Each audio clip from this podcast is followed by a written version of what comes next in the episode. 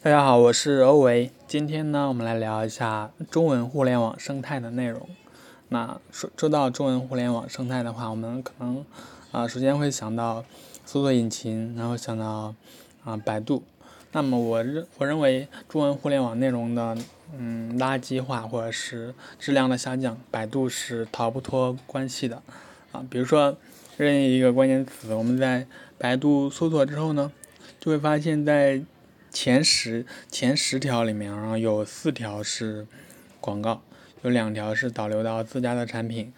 百度文库、百度小程序，剩下3条呢，然后是导流到知乎，只有1条是指向独立网站的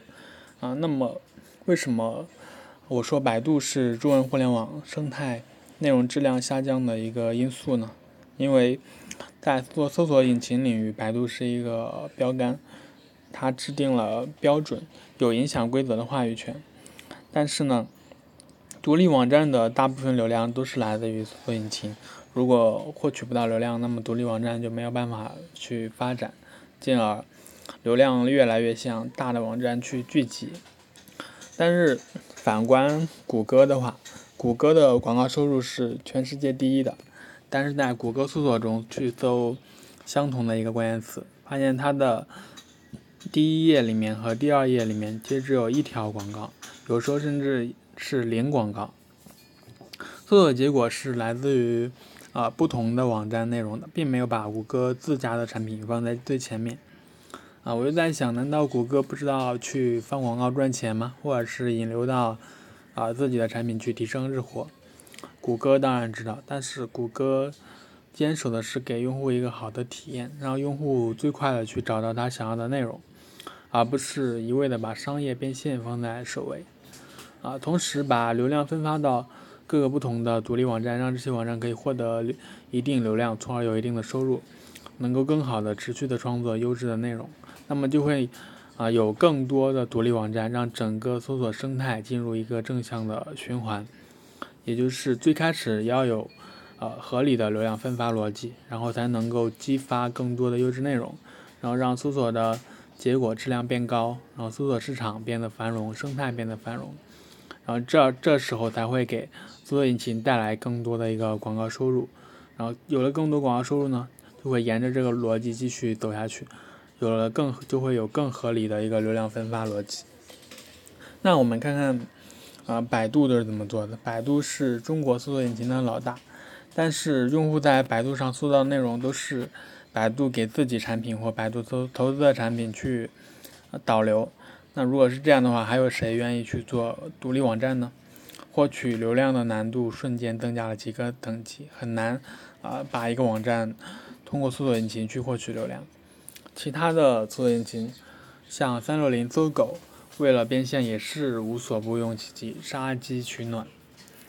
一方面给网民灌输大量的低质量内容，另一方面在搜索结果的信息流中无限加载奶头乐内容以及广告，让中文互联网生态呢就像一个参差不齐的一个垃圾场一样。你要获取到高质量内容就发现很难，获取信息的成本变得很高。国外的像Medium、Shopify 独立站为什么能形成一个生态？因为大家信任搜索引擎的结果，在搜索引擎去搜索阅读、搜索商品，有这样的习惯，所以有一大批的独立网站在茁壮成长，最终变成了一个很繁荣的生态。在国内的话，则只能陷入到巨头的 APP 里面去干一件事情，比如说知乎、小红书、豆瓣，任何一个垂直领域的网站都在流量的牢笼里面，让创业者都变得急功近利起来，不想着去怎么做好内容，只想着跟着平台一起，什么吸引人眼球就发什么，什么有噱头就写什么，娱乐八卦狗血的内容占了信息流的绝大部分。在这种内容投喂下的人，就很难有一个非常正确的三观了。这里我也举2个正面的例子，我觉得抖音和亚马逊其实做得不错。抖音的算法中，它并没有把流量完全倾斜给大 V， 而是说让每一个 UP 主都站在同一起跑线上，完全凭借内容质量去获得算法推荐。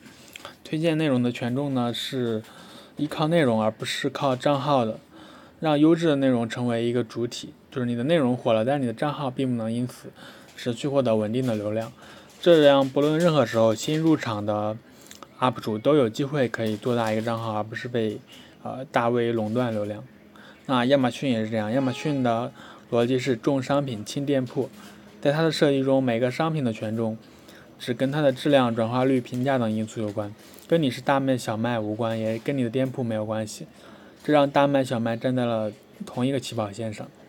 即使你是一个新卖家，跟那个大卖做相同的产品，你们也不会因为店铺的不同而获得不同的那个权重，给了新玩家很好的机会，所以不断有新玩家参与到这个平台，让整个平台越来越繁荣。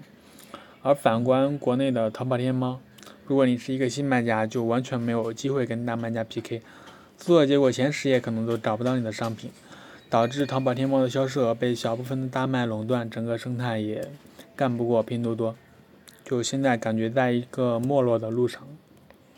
一个良好的生态一定是不断有活水进来的，只有不断引入新鲜的血液，整个生态才能充满活力，良性发展。目前的话，像微信公众号，它的垄断效应、马太效应就非常的明显，就是